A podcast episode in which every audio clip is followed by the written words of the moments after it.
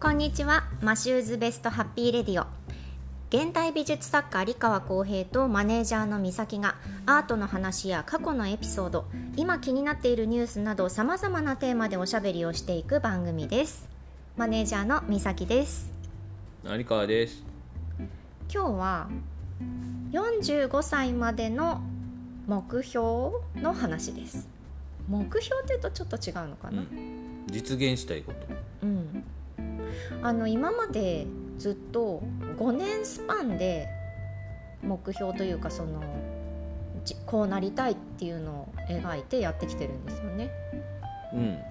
まあ自分の人生設計は5年スパンでやってる。そうだからあのまだ結婚したての若い頃というかうん。冷蔵庫にう、ん。でそれあの結婚する前からやかうん、だからら私が25ぐらいからやってる。私が、まあ、この家に来た時にはすでに貼ってあったマグネットシートみたいなのがあって。あのホワイトボード用のペンで書き込めるようになってて何歳までに実現するためにうん。ベストを尽くせ。あと〇〇日とかってこうカウントダウンできるようなものが貼ってあったのがうんうん。えすごいと思って。私は全然そういう感じじゃないから。うんずーっとあんな感じで考えてきてるんでしょ？5年スパンっていう。う、ん。だから前回のその放送というか番組であの仕事を辞めてまあ、画家として独立したっていうところで終わってるんだけどだからあれは2003年の5月1日に、えー、と独立、まあ、創立記念日なんだけど事務所の。うんうん、でだから2003年4月の30日までは働いてて、県の職員としてね。はい、で2003年5月1日スタートして、えー、と25歳までは、えーとまあ、女装期間みたいなだってもうに2002年からその趣味でスタートしてる話だから。絵自体がね。そう、うん。その例えばその高校生とかから絵が好きだったとかっていうわけではなくて全くそのまあ180度違うこう自分が一番苦手とするところをこうにチャレンジしたっていうとこ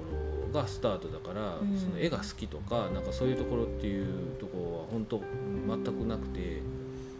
まあ、その未知のものとどうこう向き合っていくかとかものにしていくかみたいなところからスタートだから本当にそれまでは全く何も知らなかったけど、うん。まあ、だから2002年に書き始めて2003年に独立できて、えー、とだから25歳まではそのなんだろう準備期間みたいな感じだったんだけど、で、えー、と26歳から、まあ、その30歳までが、えー、と何？第一期間俺の中で。で、まあ、31から35までが第2期間うん。で36から40までが第3期間うん。で41から45で今第4期間なんだけどで今その第4期間にいる。今。じ自分の人生設計の中での第4期間にいる。今42歳なのでもうまさに本当その。始まった。第4期間が始まったところかな、はい。うんうんうん。そう。その目標ってじゃあちなみに今はとか以前はどんなテーマでやってたの？えー、と第1期間はそのまあ20代後半やけどはえっ、と沖縄県内でちゃんとその認知してもらうっていう、うん。沖縄県内でちゃんと実力をつけるっていう期間、うん。まあ、沖縄県内をメインとしてやっていこうっていう期間、うんうん。で三その第2期間のこう31から。のまあ30代前半。30代前半のね。時は、えー、と沖縄県内を成熟させながら県外をに種をまいていこうっていう期間、うんで、えー、と30代後半が県外が成熟してって、えー、と海外うん。にこうアプローチをする期間。うん。で40代以降はその40代の以降の今前半だけどそのちゃんとその海外のところをしっかりと意識しながら作品制作をやっていくっていう期間。うんうんうんってなると、まあ、たった今のことで言うと45歳までにうん。実現したいことってまあ、だからその、まあ、今院に行ってたりとかするんだけど、大学院ね、えっと去年から。うん、院に行ってるのもあのまあそのまあそれは改めて話すけどやっぱりこうなんだろうな。いろいろ写真のアルバムとか見てるともう2012年ぐらいからはあの道筋がなんとなく見えた気がして海外にはよく行くようになって出店とかもいろいろあるんだけど、そのやっぱりそのこううんそのアート界の難しいところって言ったら変だけどやっぱり好きなんだかな作家がただ好きなものを書いてうん。いいでしょって言ってるわけにはいかないうんわけですよ。でまあその今インでじゃあそのなんていうのかな何を勉強してるかっていうと今うん。やっぱりそのどうこう海外と戦っていくのかっていうところをやっぱりその僕としては学ばなきゃいけないうんところなんだけどね、やっぱそこが無知すぎてその今現代のそのアートの業界はもう、まあ、昨日もそのね院の先輩と話してたけど、うんやっぱりチーム戦だと。うんそのまあ各プレイプレイヤーっていういう言い方するんだけど、まあ、そういうふうな、まあ、作家がいてギャラリーの人がいて、まあ、批評家がいてあのアートアドバイザーっていうまたがいてとかなんかまあいろいろこう新たな職業の人たちがどんどんできててそのアートに携わる、まあ、そのオークションハウスとか、うん。まあ、いろんなものがこうこうミックスそのされた中にその今はアートっていうのが価値づけされていっているからうん。いくらその作品が例えば絵が上手とかなんかこう、ね、作品が良かったとしてもやっぱりそこが足りないと価値すらつかない。うん。っていうなんか漠然としたのをこの30代後半でこう肌肌で感じてきたわけですよ。うん。海外のまあ要は僕が行くところは大体そのニューヨークのアーモリーとかマイアミの、まあ、これアートのが詳しくないとあれだけどマイアミとかああいうところのバーアートバーゼルとかそういう最先端のアートフェアとか見に行ってう、ん。まあ、肌で感じるのは、まあ、作品のクオリティもまあもちろんなんだけどやっぱりこう本で読んでることが、まあ、本当なんだなっていうそうだね。その私は全くアート畑とは無縁のところから入ってきてるから最初作品が良ければいいじゃないっていうそのどうしてそれだと勝負できないのっていうのが本当に分からなかったんだけど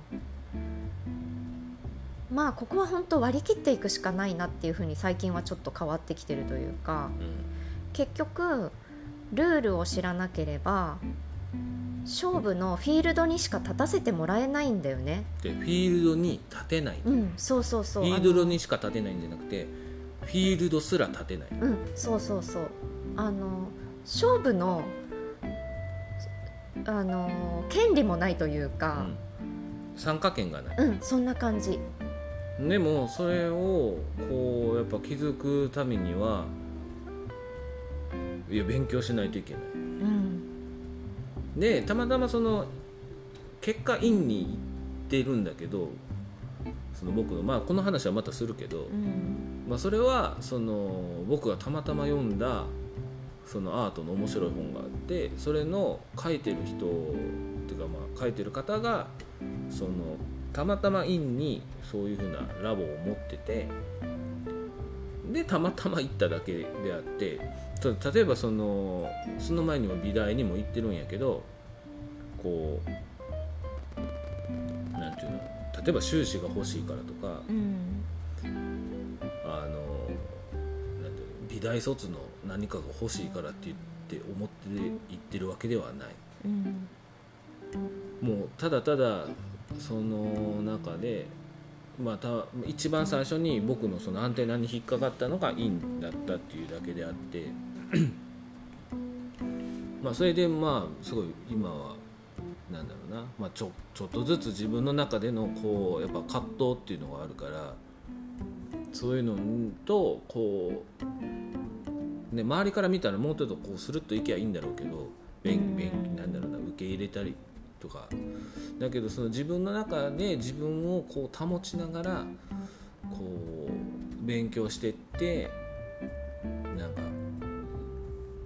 なんつうのその仕組みをしっかりと理解していくっていうところにいるまだ今。うんまあでもその40、まあ、理想なんだけど、まあ、たまたま僕は、まあ、スイスのバーゼルとかはまだ1回ぐらいしか行ったことなくて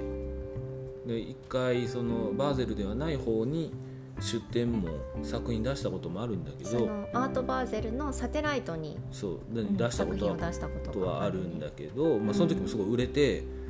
やっぱりなんかこう海外の底力みたいなのはうん。感じたけどでも個人的にはそのマイアミの方が、まあ、毎年行っててだからに12年ぐらいからずっと。アートバーゼルマイアミね、うん。の方にもう毎年行ってて、まあ、2年前ぐらいからそのサテライトの方には作品を出せるようになってきたんだけど、うん。もうとにかく向こうの、まあ、コーディネーターの、まあ、お世話になってる人がいるんだけど、うん。日本人のね。うん。あそのなんだろうな。別にそのアート関係者とかではなくて、うんうん。ただその現地に行った時にそのちょっとこうなんていうのか本当にこうご滞在中ののいろんなこうヒントをねね手助けしてくれるたまたまの人がいて、まあ、その人とも喋ってたりとかすると僕だからそのもう本当に目と目の鼻と先やからさ。あアートバーゼルの会場が？そうマイアミのそのコンベンションセンターなんだけど、もういつかこっちにだから飾られるようになりたいと思っててだからその45の期間にそのアートバーゼルマイアミのに作品がしっかりと展示されるっていうかそこで売買されるようになりたいって今はすごく思う。うんうんだそれがその第4期間のそれが45歳が終わるまでに実現できたら嬉しいなって、まあ、そのために頑張ろうかなそのためには勉強が必要だなっていう。うん。そのなんだろうな。やっぱり最近もその院の勉強とかで、まあ、たまたまそのいろいろ論文出さなきゃいけないとかレポート出さなきゃいけないとか。でこう初めて知ることとか、まあ、知らずに今までこう十何1718年うん。やってきたっていうところも、まあ、今だからこんだけ吸収できるのかなとも思うけどったいな。いもうちょっと早く勉気づいて30代前半で勉強しとけばよかったなと思ったけどでもその時には別に魅力的なそういうふうな、あのーラボはもしかしたらなかったのかなとも思うし、ん。まあ、このタイミングであの時こうたまたま本を買ってそのタイミングでその、まあ、後藤先生っていうんだけどその後藤先生のラボの存在まああれなんかもういいんじゃない？もんねどっちかっていうとまあいいんなんだけど、まあ、多分後藤先生もそこまで陰のつもりでやってないんじゃないかなっていうその堅苦しくないっうんうん。ていうかもうちょっとこうフランクななんかいろいろこういい環境だから。あの本当にこう一緒に学ぶメンバーがうん。それぞれ伸び伸びやらせてもらっている感じの印象ね、私横から見てると、うんうん、そうだからまあまあそのこれもだから陰の話の時でいいんだけどね。まあだからこう今までは結局利害関係の中でというかやっぱりその職業上で通して会うからみんなこう損得があったりとか同業者だったりとか、そのアート関係者とかと会う場合は なんだろう。そういう利害がどうしてもこうつきまとってたんだけどもうそういうふうな、ね、あのが学校みたいな環境だとそういうの抜きでいろいろこう話せたりとかするから僕はとっても良かった、うん、今までなんかなんか味わったことのないこう人間関係みたいな。そうだね、うん、学ぶっていうことだけが共通項であとは本当にもう年齢も職業も住んでる場所も本当に幅広いもんねそうそうもう本当にいろんな人がいろんな理由で学んでるからまあそれはもう本当に言ってよかったなと思う。いやむしろ大変やけどねむしろびっくりしたのはまあ、うん、本当これはね院の会でいいんだけどあのよその大学で教授をやってるようなクラスの人まで学生として参加してるのよね。それは、ね、その先生の凄さでしょ。それが本当びっくりした。うん。まあまあまあだからまあ、まあ、話戻すけど、まあ、その45までには一応そんなイメージでいるかな、まあその46から50っていうのはまだ具体的にはどうしたいかなっていうのはあるけどまあその拠点を海外に移したいなとかなんかきっと今コロナだからね海外には全然行けないけどやっぱりその沖縄のエキスポみたいなものをなんかどういうふうに自分僕が評価されていくのかっていうのもなんかこれからの楽しみって言ったら楽しみって言ったらなんか上からだけどなんかこう自分のどういうふうに自分がこう変化していくのかとか、うん、うん、それもすごい気になるし。興味持ってるよね。自分自身を客観視してね。だってね今までだって本当こう要はそういうギャラリーとかのあんまりそんなね力借りずにエキスポなんかもねで本当にあなた入ってわかると思うけど作るから売るまで全部やってんじゃん本当にね。本当によ。あの、もちろんスポンサーもついてないし何から何まで、うん、まあそれはエキスポの時でまた話せばいいんだけど、うん、なんかまあそういうふうにやってきた中でじゃあもうそれはあるイメージではもう40でとりあえずそういうふうななんだろうな独学であるとかなんかそういうふうな自力でやるとかっていうのももう40までで僕の中では一旦切れてそのまあその第4期間に入った時は、まあ、海外でやっていくんだったらもっといろんなものを吸収しないといけないところもあるだろうなと思いつつこう柔軟に。っては思ってるけど、うん、まああとは45のまでにその、こう、まあ、作品のこうやってとどれだけこう向き合って自分の納得するものが書けるかっていうところも課題やし。うん、もう本当にこうだんだんこうし生き方がシンプルになってくるって言ったら変だけどもうやることがもうだんだんこうあれこれやりたいとも思わないし、うん、もうほんと作品制作にこう一級入魂じゃないけど、うん、なんかこう歴史に残るようなちゃんと作品をどれだけ書けるかみたいなねまあ頑張りたいなと思います。うん、